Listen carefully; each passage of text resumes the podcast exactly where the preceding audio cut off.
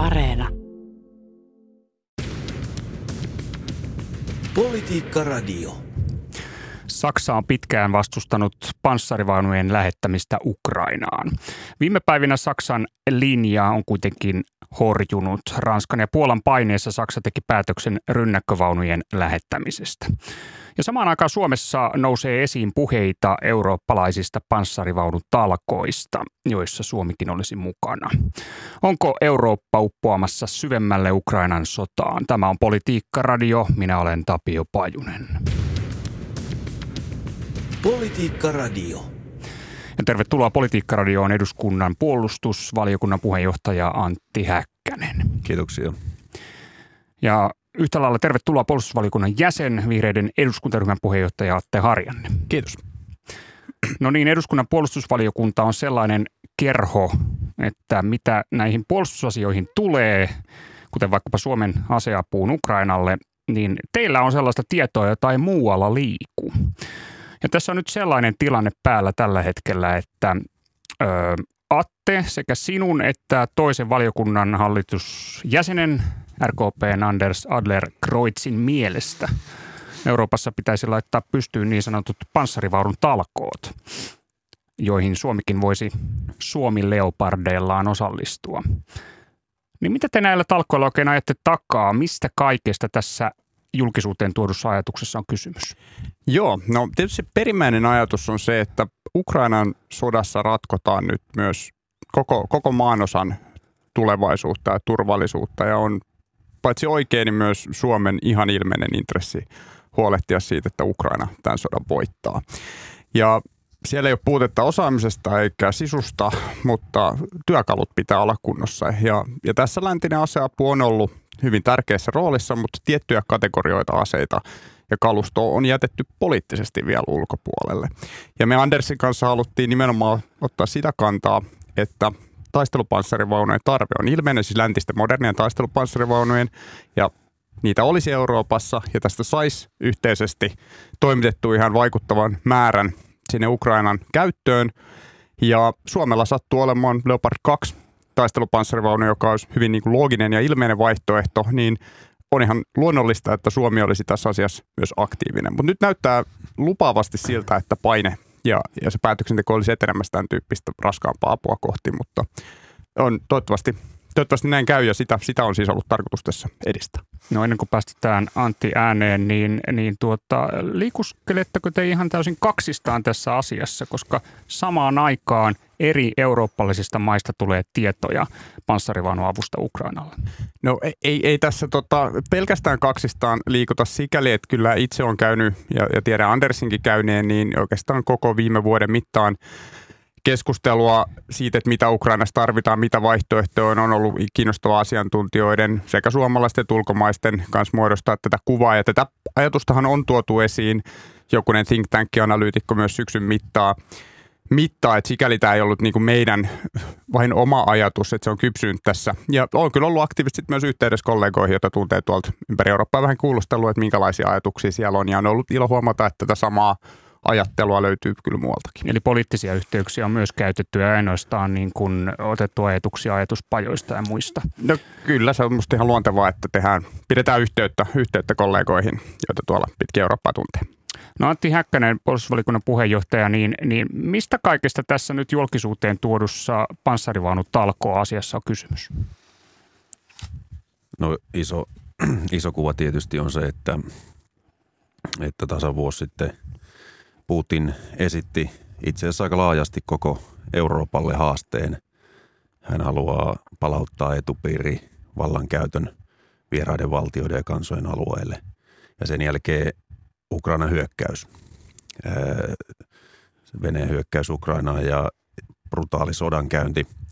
Sen jälkeen lännen yhtenäisyys tässä tuessa ja ukrainalaisten maanpuolustustahto – ovat käytännössä torjuneet tämän Venäjän väkivallan käytön ja, ja valtauspyrkimykset. Ja lännen aseapu on, on kriittisen tärkeä. Ja koko tämän sodan ajan on keskusteltu ja tehty päätöksiä portaittain aina minkälaista aseapua annetaan. Ja aina on totta kai keskusteltu siitä Venäjän uhkailusta, mikä seuraus jollain aseavulla olisi. Aluksihan tämä oli paljon kevyempää tämä aseapu humanitaarinen taloudellinen apu. Sitä on portaittain kovennettu, on annettu rakettiheitijärjestelmiä, ilmapuolustusjärjestelmiä, kovempaa myös hyökkäyskalustoa ja, ja nyt on annettu näitä rynnäkköpanssarivaunuja viime viikolla – USA, ää, Ranskan, Saksan päätökset, jotka on merkittäviä. Ja nyt sitten keskustelua käydään eurooppalaisella tasolla erityisesti, mutta myös osittain Suomessa siitä, että mikä on ehkä se tuen seuraava taso. Siihen tämä iso kuva liittyy. Kaikki tietää länsimaissa, miten ratkaisevan tärkeää tämä apu on, jotta Venäjän nämä valtapyrkimykset, ei pelkästään nyt Ukrainassa, vaan laaja-alaisesti. Tässähän on pitkäaikainen uhkakäsitys Venäjä kohtaa ollut. Sen takia tämä yhtenäisyyspäättäväys on erittäin tärkeää. Ja tämän aseavun osalta niin suuret NATO-maat on tietysti ensijassa askel, askelmerkin asettajina tässä näin, että mitä tässä tapahtuu. Mm, no tota, onko, onko se tilanne siis sellainen, että tämä asia on itse asiassa nyt jo tapahtumassa, nämä eurooppalaiset panssarivaunutalkoot? Tässä on niin kuin Suomen näkökulmasta tietysti kaksi erilaista asemaa, että, että mitä laaja-alaisesti länsimaat yhdessä tekee ja mitä Suomi itse tekee – Ensimmäinen on se, että tämä aseapu, joka tapahtuu tällä hetkellä hyvin pitkälti USA-johdolla, niin Euroopan pitää ottaa siinä suurempi vastuu omasta turvallisuudesta. Saksan, Ranskan päätökset ö, kovemman kaluston antamista viime viikolla oli hyvä merkki siihen. Ja suuret ö, eurooppalaiset maat, ne on ensisijassa vastuussa myös panssarikaluston antamisessa. Suomen oma turvallisuuspoliittinen asema on sellainen, että meidän osalta kykyä ja mahdollisuutta antaa panssarikalustoa on, on erittäin pieni. Mm. Eli puhutaan enemmän osaamisesta tai koulutuksesta tai minimaalisista kysymyksistä. Eli kyse on enemmän periaatteellista mukanaolosta. Ja tämä pitää tapahtua näiden suurten maiden niin kuin ensiaskelluksella. Mutta mä oon erittäin siis iloinen tästä isosta kuvasta, että tämä tuen vahvempi roolitus on nyt niin kuin etenemässä. Eli onko tästä syntynyt julkisuudessa hieman vääränlainen kuva, että Suomi itse asiassa olisi jo lähettämässä Leopard-vaunuja? Siis Su- Suomi ymmärtääkseni seuraa kansainvälistä ke- keskustelua ja, ja valtioneuvoston tehtävä on, on jatkuvasti selvittää yhdessä puolustusvoimien kanssa ja yhdessä kansainvälisten kumppaneiden, minkälaista apua annetaan, mikä on Suomen roolitus ja, ja miten sitten menetellään, jos tämmöiset laajemmat panssarivaunujen antamista alkaa. Onko se koulutusta, osaamista, onko se joku pienmuotoinen. Omasta puolustuskyvystä ei, ei voida tinkiä. Mm. No Atte, mikä sinun käsityksesi on tästä asiasta, tästä prosessista? No e, ensinnäkin täytyy jatkaa, Antti, hyvä puheenvuoro, että jo tähän me tuotiin Andersin kanssa esiin myös, että Suomen ihan maantiede sanelee ikään kuin kaluston osalta Suomen, Suomen osuus voi olla aika rajallinen. E, sinänsä olennaista tässä on myös se, että Ukraina saa riittävästi yhtenäistä kalustoa ja tarpeeksi on koulutuksen logistiikan huollon kannalta olennaista. Ja sitten se huonompi vaihtoehto on se, että jokainen maa vähän heittää mitä hyllystä löytyy tyyppisesti, jolloin se niinku strateginen vaikutus on huomattavasti pienempi. Et, et sen takia tällaiset talkoot nimenomaan olisi tässä suotavat. Ja tosiaan niin kuin sanoin, niin tämä Leopard 2 olisi monestakin syystä aika looginen vaihtoehto. Ja siinä Suomella ihan merkittävänä käyttäjämaana niin on, on ollut tämmöinen signaali, signaalivaikutus osalta. Ja kyllä musta sitä tähän keskusteluun on ollutkin, että kyllä se meidän Andersin kanssa avaus on herättänyt mielenkiintoa ja, ja ehkä vähän käynnistellyt muutamassa maassa sitä keskustelua, mutta sitten se, että miten Suomi tämän päätöksensä tekee, meillä on oma, oma lainsäädäntönsä, miten, miten äh, valtioneuvosto tätä tekee ja toki myös toimintalinja on ollut Suomella se, että tehdään, mutta huudellaan vähemmän. Että se on sitten niin kuin askellus siitä, että miten tämä tapahtuisi, niin no vaikea sanoa, mutta kyllä se selvä on, että, että isot maat ovat ne niin kuin ratkaisevat, jotta sitä rautaa saadaan tarpeeksi liikkeelle. Ja Leopardin tapauksessa vieläpä tietysti Saksa, joka on se valmistusmaa ja sen, sen takia ikään kuin on tässä lopulta niin kuin, äh, tahtipuikko. Tai jos se nyt tahtipuikko, niin ainakin jarru kädessä, jos mennäänkö vaikka eikö. Niin, no siis tota, ainakin yleisöiden lähteiden mukaan siis Suomi harkitsisi näitä panssarivaunujen lähettämistä Ukrainalle, mikäli useat maat aikoisivat samaa. Mutta tämä on tämmöinen jännä kokonaisuus, että, että samaan aikaan, jos Suomesta tulee viesti poliittiselta taholta, että ahaa, että, että, että meillä, on, meillä on valmiutta harkita jopa Leopard 2 vaunujen lähettämistä Ukrainaan, niin samallahan se tyrkkää myös Saksaa eteenpäin tekemään päätöstä mahdollisesti vastaavan asejärjestelmän lähettämisestä Ukrainaan. Sel- selvästi on niin kuin nyt mikä on hyvä merkki tässä lännen tuessa Ukrainalle, niin hyvä merkki on se, että ihan selvästi niin kuin USA, Saksa, Ranska, Britit niin kuin piirtein NATO-maina käytännössä yhteen sovittaa nyt tätä tasoa ja linjaa aseavussa koko aika tarkasti, kuten nähtiin tuossa, tuossa viikon takaisessa panssarikaluston lähettämisessä. Ja tämä on ollut koko konfliktin ja sodan aikana. Eli kuten sodan alussa puhuttiin, että lähettääkö lentokoneita tai ilmavalvontaa ja, ja silloin yhteinen ratkaisu, että, että sellaista ei, ei ryhdytty tekemään. Sitä tason määritystä on koko aika tehty yhtenäisesti. Ja sitä kautta on myös sit syntynyt ehkä tietyille maille paine siihen realismiin, että tämä aseapu ratkaisee Euroopan turvallisuusjärjestyksen seura- seuraaviksi vuosikymmeniksi. Eli, eli tämä on aika ratkaisevan tärkeä ja, ja nyt sitten tiedetään se, että niin kun kannusteet ja, ja paineet nimenomaan suurten maiden kesken tähän aseavun vahvistamiseen on, on, on kasvamassa. Ja nyt ensi viikolla – tämä, tota, nämä aseapukokoukset, niin, niin käytännössä on aika, aika tärkeitä. Mm. No, tässä oli pitkään sellainen tilanne, että Saksa kasasi kulisseissa tavallaan vastaavia talkoita, jossa Tsekin ja Kreikan kaltaiset maat, joilla on vanhaa venäläistä panssarikalustoa, diilaisivat nämä vanhat venäläiskatiskansa Ukrainaan saaden tilalle modernimpaa kalustoa by the way, Suomellakin olisi tätä kalustoa ollut naftalinissa vaikka hurumykke, mutta ne valettiin raakaraudaksi 2006 muistaakseni.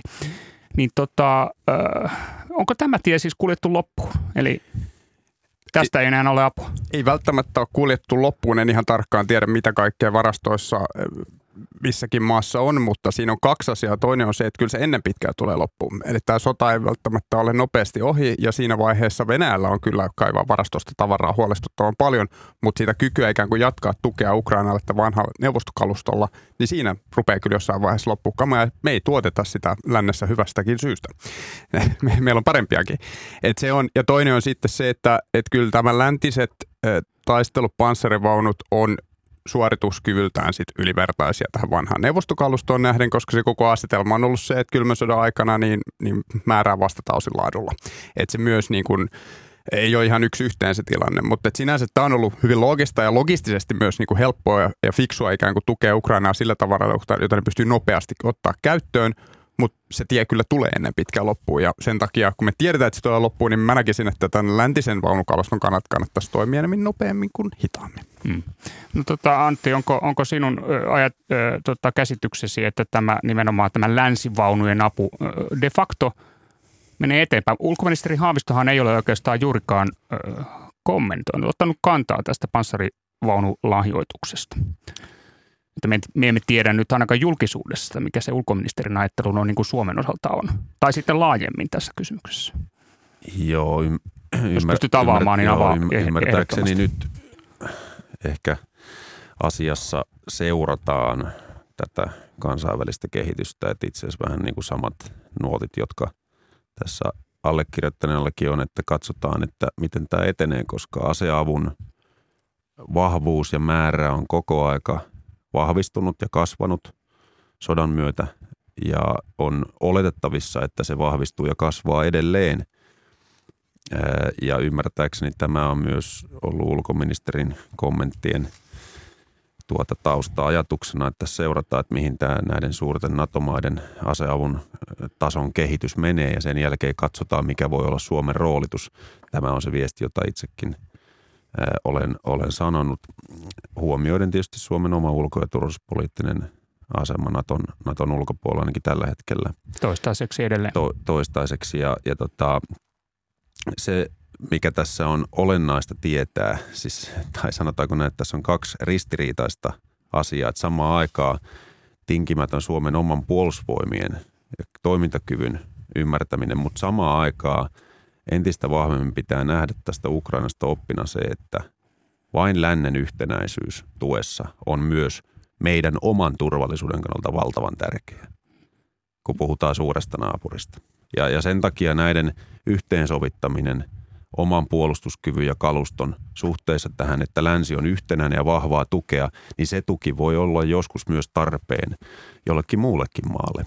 Mm. Siksi tämmöistä yhtenäisyyttä on vaalittava, että se on päättäväistä, jämäkkää tukea, eikä niin, että vaikkapa Ranskassa, Saksassa aletaan ajattelemaan jonkun muun konfliktin yhteydessä, että no ei nyt viitsitä eskaloida sitä, koska antaa sen pienen maan kahdesta sen suuren kanssa. Tällaisiakin historian tilanteita on joskus ollut. Mm.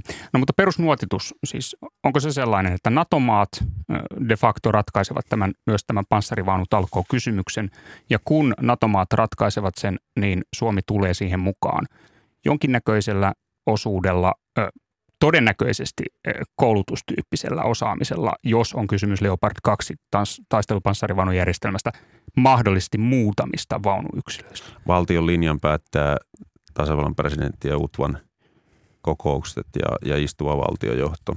Että, että se, nämä kuuluu nämä linjaukset sitten tota, heille, että mikä voi olla Suomen roolitus, jos muut ö, lähtee tässä asiassa liikkeelle. Joo, me, me ei voi, meille ei natsat riitä sitä tässä, tässä luvata, mutta tuota, minusta on sinänsä selkeää tämä peruskuvio, että Suomen vaunut eivät niin kuin Ukrainaa riitä pelastamaan. Siihen tarvitaan niin kuin iso yhteinen effortti. Se on tärkeää saada käyntiin. Ja mikä se Suomen rooli sitten tällaisessa on, niin mä luulen, että siihen kannattaa sinänsä suhtautua pragmaattisesti sen mukaan, että missä on, on tavaraa osaamista, mitä minkäkin verran, että saadaan mahdollisimman vaikuttava tuki sinne sinne Ukrainalle, mutta jos itse ajattelen, niin kyllä Suomen on niin kuin linjakasta, logista ja tarkoituksenmukaista olla mukana huolehtimassa siitä, että Ukraina saa mahdollisimman vaikuttavaa aseapua. Jos nyt vaikka miettii tätä Leopard 2 panssarivaunukalustoa, siis Euroopassa sitä on saaminen tietojen mukaan lähes 2000 kappaletta ja vaikkapa Espanjassa 300. Suomi, joka on maantieteellisesti, turvallisuuspoliittisesti ja Naton ulkopuolella aivan eri asemassa, niin meidän niin kuin tavallaan mahdollisuudet antaa konkreettisesti kalustoa, siihen mä suhtaudun aika, aika nihkeästi, mutta silloin kun puhutaan siitä, että vaan tietyillä mailla on tällaista osaamista, koulutusta, huoltojärjestelmää ja itse tankkeja, niin, niin tavallaan kyllä siinä tavallaan jollain panoksella on, on syytä olla mukana, mutta se on aivan selvä juttu, että, että näillä niin kuin näissä läntisillä – mailla on se ensisijainen toiminta, toimintavastuu. Ei, eihän Suomi lähde antamaan tankkeja ilman, että puolustusvoimat arvioi tarkkaa sen, onko sellaiseen kykyä, onko Suomen nimenomaan oltava millä roolilla mukana. Esimerkiksi vaikka kouluttamassa tankkimiehistöjä. Järjestämässä huoltotoimintakykyä, se on aivan olennainen osa tämän NS-iskukyvyn kannalta. Lähes yhtä olennaista kuin se, että, se, että onko niitä tankkeja, niin yhtä olennaista on se, että miten se nopeasti ja hyvin se koulutus tehdään ja huoltoketjut. Jos tela menee poikki, niin se on siellä sen jälkeen vaan loikoilee aroilla, ei, ei sillä tee sen jälkeen mitään. Eli se huoltoketju ja muiden pitää toimia myös, myös saumattomasti. Se on just näin ja totean vielä, että Suomella on tietysti niin asevelvollisuusjärjestelmän takia koulutusosaaminen on, on niin kuin omanlaistaan skaalaa ja luokkaa, että, että sekin on ihan hyvä, hyvä tässä muistaa. Joo, tuota noin. Itsekin olen saanut kyseistä koulutusta tosi vanhaan venäläiskalustoon, että Leopard 2 ei ole minkäännäköistä kompetenssia tässä studiossa tältä osin. Mutta tuota noin. Vaunutalkoissa puhutaan siis NATO-maista merkittävästi. Jos tällaiset talkoot toteutuvat, niin merkitseekö se sodan merkittävää eskalaatiota Naton ja Venäjän välillä? Uppoako Eurooppa yhä syvemmälle Ukrainan sotaan? Mä en, mun on vaikea nähdä, että se on tietysti niin kuin Venäjän tarinaan, narratiiviin on niin kuin he, heidän, he haluavat ikään kuin syöttää tämän tyyppistä, että nyt te niin kuin, se, on, että se ruokkii sitä tarinaa, jota Venäjä haluaa niin kuin pitää yllä sekä ulospäin että sisäänpäin. Mutta kuten tässä on käyty ilmi, keskusteltu, niin sinne on itse asiassa niin avitettu jotain niin panssarivaunujen kanssa. Meillä me itse asiassa amerikkalainen apu varsinkin, HIMARS, raketiheittimet muut, niin on niin strategisen tason aseet, joilla on ollut valtava merkitys tähän sodan käyntiin jo. Et, musta se, sitä niin kuin eskalaation logiikkaa, niin sitä ei saa sanella Venäjä, vaan me pitää itse miettiä, että miten, mikä on se strategia, jolla me tuetaan Ukrainaa niin, että Ukraina tämän sodan voittaa ja Venäjä ei saisi tästä ikään kuin hyötyä mitään, koska se on hyvin vaarallista sitten tulevaisuuden kannalta. Sehän on niin kuin pitkä, pitkä historia, ehkä jo voi sanoa kylmän sodan ajalta se, että, että se sellainen – ulko- ja turvallisuuspoliittinen luottamuksen rakentaminen lännen ja Venäjän välillä on aina ollut enemmän tai vähemmän tosiasioihin perustuvaa ja varjonyrkkeilyä. Ehkä vähän molemmin puolinkin välillä, mutta, mutta erityisesti Venäjän suunnalta. Ja sen takia on hirmu tarkka, että, että tässä koko aika arvioidaan länsimaiden kanssa yhdessä, USA, Euroopan maat, että miten toimitaan, mitkä on reaktiot. Nähtiin tässä Puolaa pudonneissa ohjuksissa, että, että tavallaan se niin kuin yhteinen analyysi, harkinta oli äärimmäisen tärkeä. Samoin tässä aseavun antamisessa yhteinen tilannekuva, miten siitä viestitään Venäjälle. Nyt tiedetään se, että vaikka me ollaan tarkkana tässä viestinnässä, Ukrainan tukemisessa ja sen rajan vetämisessä, että me emme siihen sotaan osallistu sinänsä, mutta tähän tukeen vahvasti ja arvojen puolustamiseen. Mutta yhtä selkeää on se, että kun me tämä raja vedetään tähän, että me ei osallistuta, on se, että Venäjähän pyrkii koko aika poliittisessa retoriikassa sanomaan, että kaikki, miten te autatte Ukrainaa, eskaloi mm. ja jopa vaarantaa ydinaseturvallisuuden. Eli sitähän Venäjä on tehnyt koko ajan tässä jo. Ja Venäjähän väitti, että Suomen NATO-jäsenyyskin eskaloi ja synnyttää massiivisen konfliktin. Eli he käyttää tätä samalla lailla kuin Neuvostoliitto käytti kylmän sodan aikana retoriikassa, että kaikki asiat eskaloi, jos Suomi tekee sitä tai tätä tai jos joku muu maa tekee sitä tai tätä. Eli ihan kaikki ne asiat, niin se on niin kuin Venäjän toimintatapaa, historiallista toimintatapaa, mutta tavallaan ei, ei siitä pääse irti, että pitäisi joku niin kuin kylmä harkinta olla ja niin kuin kunnollinen analyysi. Politiikka Radio. Joo, näin se on Politiikka Radio käynnissä. Suora lähetys Yleltä Pasilasta. Minä olen Tapio Pajunen ja tänään vieraana on puolustusvaliokunnan puheenjohtaja Antti Häkkänen kokoomuksesta sekä valiokunnan jäsen Atte Harjanne Vihreistä. Ja tuota noin, Suomi on lahjoittanut Ukrainaan 11 aseapupakettia, yhteensä noin 190 miljoonaa euroa kokonaissumma, jota kuinkin viimeinen paketti julkistettiin joulun alla. Mutta yhdenkään paketin sisältöä ei ole avattu, paitsi aivan, aivan Ukrainan sodan alussa jotakin sisällöstä kerrottiin julkisuuteen. Eli Suomi on ollut erittäin hissun kissun tämän avun sisällöstä, niin miksi ihmeessä, miksi näin? Siinä on oma, oma vähän ehkä traditiosakin myös, että, että tietyissä ulkopoliittisissa kysymyksissä niin Suomi on itse asiassa koko historiansa ajan saattanut toimia, mutta ei ole pitänyt siitä semmoista meteliä, mitä ehkä jotkut muut maat perinteisesti pitää, että Suomi tekee tekoja, mutta ei välttämättä tee sellaista julistuksen omaista ulko- ja turvallisuuspolitiikkaa ihan Skandinaviassakin on maita, jotka tekee ehkä, ehkä ripauksen toisinpäin tai on semmoinen niin perinne. Ja, ja se näkyy nyt tässä myös, mikä on ihan viisastakin ollut, että, että me emme ole NATO-maa. Kahdenvälinen suhde Venäjä on ollut yksi keskeinen pilari aiemmin meidän ulko- ja turvallisuuspolitiikassa. Ja, ja se liittyy osittain tähän, että – että annetaan Ukrainalle tukea vahvasti, ollaan lännen rintamassa päättäväisesti, hakeudutaan NATOon, mutta ei nyt julkaista jokaista aselähetystä. Toki siihen liittyy tämä käytännön turvallisuuskysymys mm. myös, että, että, että tietyt asiat on hyvä pitää vaan niin kuin viranomaistiedossa. Mm, tämä on siis pitkäaikainen perinne, mutta onko se järkevää enää tässä nykymaailmassa? Asiat ovat muuttumassa. Muun muassa nyt juuri Ukraina, joka videotervehdyksen esitti Suomelle, jossa se kiitti Suomea aseavusta, niin joutui erikseen toteamaan sen, että meidän pohjoiset ystävämme eivät halua kertoa yhtään mitään tämän paketin sisällöstä ja me myös kunnioitamme sitä. Toisin sanoen viittasivat siihen, että muut kyllä kertovat, mitä apua tulee, mutta Suomi ei. Niin, tässä on tosiaan nämä, nämä taustat, mitä Antti mainitsi, että on strategisen viestinnän tietynlainen linja ja sitten ihan käytännön operaatioturvallisuus ja omasta suorituskyvystä kertoo ne muut, missä on niin järkevääkin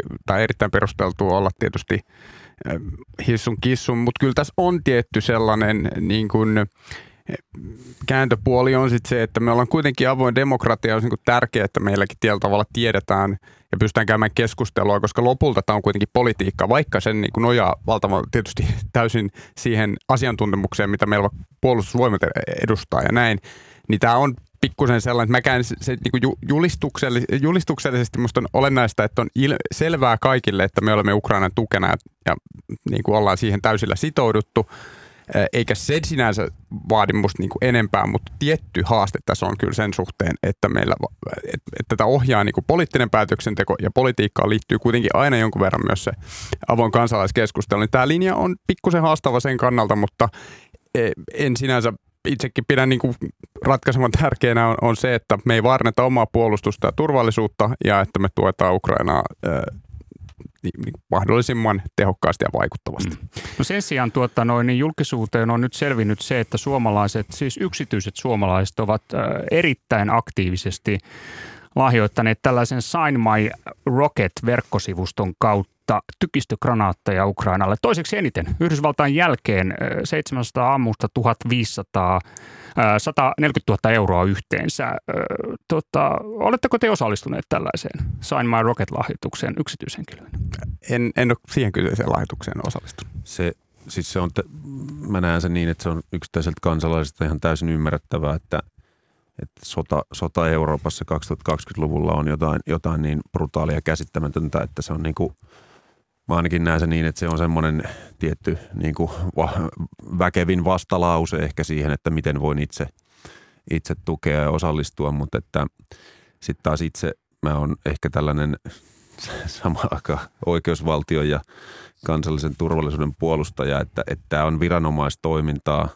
Tämän pitää olla ja näyttää järkevältä ja myös sellaiselta, että meillä on länsimaiset arvot, että meillä on viranoma- puolustusviranomaiset – ja, ja puolustusvoimat sitä varten, että me torjutaan niin kuin ulkoisia uhkia, mutta me ei niin kuin operoida niin kuin jotenkin sekavasti tai, tai, tai muuten. Ja, ja sen takia tässä ainakin nyt sitten poliitikkojen osalta voisi ihan hyvä sellainen jonkun sortin niin kuin maltti tässä asiassa olla mm. hyvä. Tässähän on pari poliitikkoa, jotka itse asiassa ovat tuoneet julkisuuteen tehneensä tällaisen lahjoituksen. Toinen on keskustan Mikko Kärnä ja toinen on valiokunnan puheenjohtaja Jussi halla niin mitä te ajattelette näistä? Must ylipäänsä tämä Saineman Rocket, niin kuin, siinä on hyvä huomata musta, että niin 2020-luvun taistelukentällä niin kuin informaatiorintama on, on niin kuin kulkee siinä mukana myös. Että näähän, näissä on nimenomaan se, että siinä on tämä viestinnällinen ulottuvuus ja en nyt lähde moralisoimaan yksittäisten ihmisten päätöksiä, päätöksiä niin kuin lähteä tällaiseen, tällaiseen mukaan, mutta se on musta hyvä ehkä hahmottaa myös, että tällaista on sota 2020-luvulla. Se on sitä ihan perinteistä rautaa räjähtelyä, ihmisiä kuolee ja sitten siinä on varsinkin Ukrainan tapauksessa niin käytännössä niin kuin globaali informaatiosodan rintama ja tällä voi sitten osallistua tai olla osallistumatta ja sillä on varmaan omalaisia niin kuin viestejä, mitä sillä voi sitten lähettää. Siis tässä, tässä on mun nähdäkseni niin kuin siis se, jos sanoisit hyvä puoli, että, että tavallaan tämä yhteinen maapallo internetin välityksellä ja muun tiedon välityksen välillä on tullut siihen, että kaikkiin, mitkä koetaan moraalisesti erittäin vakavina epäkohtina, on se sitten ilmasto, luonto, sota, väkivalta, uiguurit Kiinassa – niin, niin tavallaan kansalaisten reaktiot tulee siihen valtioiden virallisten reaktioiden rinnalle joka tapauksessa. Siitähän tämäkin kertoo. Ja, ja sen takia niin tällaiset maat, jotka tekee tällaisia brutaaleja tekoja, niin ne tulee saamaan koko globaalin kansalaisyhteiskunnan myös vastaansa pitkäksi aikaa. Että ei ole vain valtioiden välistä dialogia.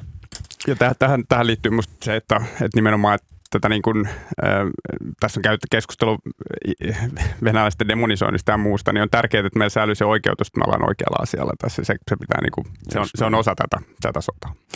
Tuota noin, ikävä velvollisuuteni on todeta, että lähetyksemme aika alkaa olen tässä. Se on täysi. Kiitoksia äh, puolustusvaliokunnan puheenjohtaja Antti Häkkänen vierailusta Politiikka-radiossa. Kiitos.